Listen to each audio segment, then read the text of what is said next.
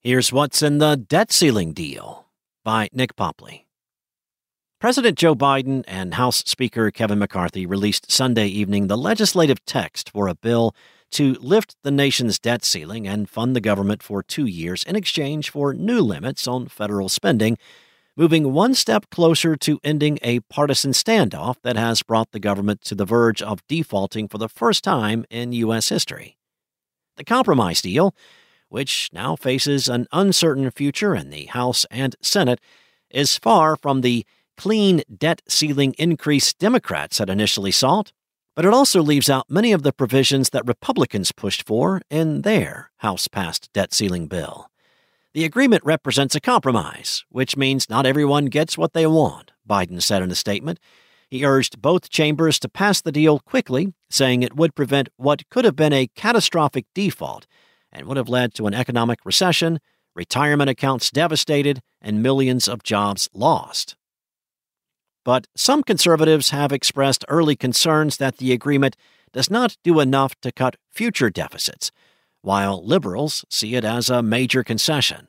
If passed by Congress, the deal to raise the debt ceiling would enact changes in environmental permitting institute tighter work requirements for food stamps, and claw back some money from the Internal Revenue Service, according to the 99 page legislative text.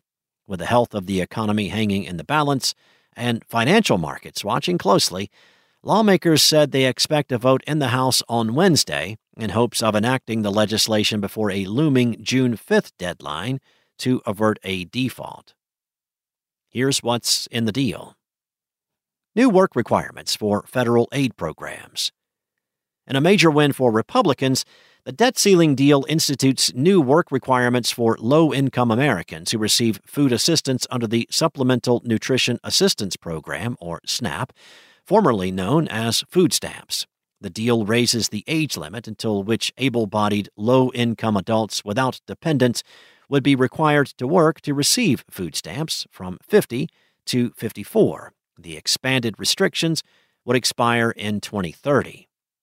Biden's negotiators were able to secure some exemptions for homeless people and veterans whose circumstances can make it difficult to comply with the program's work requirements.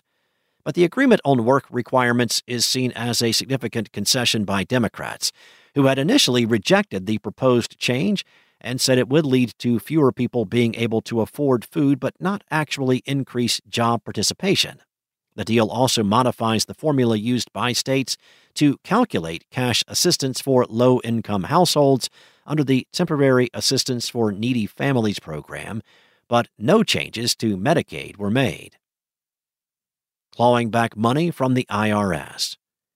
In another concession to Republicans, the Biden administration agreed to claw back $20 billion of the $80 billion in new IRS funding that was designed to crack down on wealthy Americans and corporations that evade taxes.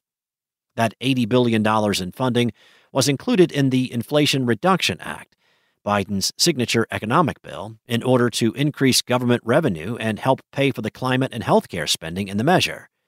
But it has since become an attack line for congressional Republicans, who have warned, despite the claim having been debunked, that tens of thousands of new IRS agents will be hired to pry into the lives of hardworking Americans. Democrats say the money is meant to modernize the tax collection agency, which has been plagued by understaffing and could yield $200 billion in additional revenue over the next 10 years. Since the fall, the IRS has hired 5,000 customer service agents to assist Americans throughout tax season, upgraded its phone and online chat features, and fully staffed 361 taxpayer assistance centers around the nation, a Treasury Department official told Time in March. Rescinding unspent COVID 19 rescue money. The deal takes back around $30 billion in unspent COVID 19 relief funds that were approved by Congress during the Biden and Trump presidencies, with exceptions made for veterans' medical care, housing assistance, and the Indian Health Service the rollbacks also include slashing $400 million from the Centers for Disease Control and Prevention's Global Health Fund. Some Democrats and public health advocates have warned that such cuts would hurt efforts to prepare for the next big virus and take money away from the persistently underfunded public health system, affecting vulnerable populations the most. The spending cuts would also delay the replenishment of the strategic national stockpile, raising the possibility that the U.S. could face a shortage of essential medical supplies should another pandemic emerge, creating a repeat of the early days of COVID 19 when masks, swabs, ventilators, and other supplies had to be rationed. The White House says the deal, however, would protect critical funding to prepare for future pandemics. A faster approval process for energy projects. Biden's agreement with McCarthy also includes a provision intended to speed up the approval process for energy projects, which can sometimes drag on for years. As part of the deal, only a single federal agency will be required to take charge of a project's environmental review, rather than having multiple agencies each perform their own environmental assessments, as it currently stands. Both parties have expressed support for the change, though Republicans also sought new restrictions on lawsuits from project opponents, which is not part of the deal. In addition, Senator Joe Manchin, a centrist Democrat from West Virginia, managed to slip into the deal a provision meant to accelerate the construction of the Mountain Valley Pipeline, a multi billion dollar natural gas pipeline in his state that's been repeatedly stalled on environmental concerns. Funding for veterans.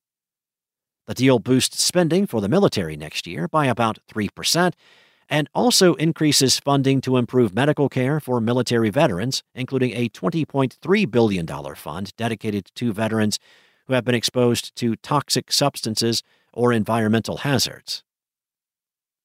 An end to the freeze on monthly student loan payments. Biden refused to retreat on his plan to cancel up to $20,000 of student debt for tens of millions of Americans but the deal reached Saturday does not codify his plan to end the ongoing freeze on monthly student loan payments and interest at the end of the summer. The move comes amid calls from GOP lawmakers who have blasted the roughly $5 billion cost each month of keeping nearly all federal student loans paused to resume collecting payments. In their own House passed debt ceiling bill, Republicans would have permanently curtailed the Education Department's authority to freeze student payments. The White House didn't go that far, but the future of the program remains uncertain as the Supreme Court prepares to decide in the coming weeks about the legality of Biden's student loans plan. A two year cap for discretionary spending.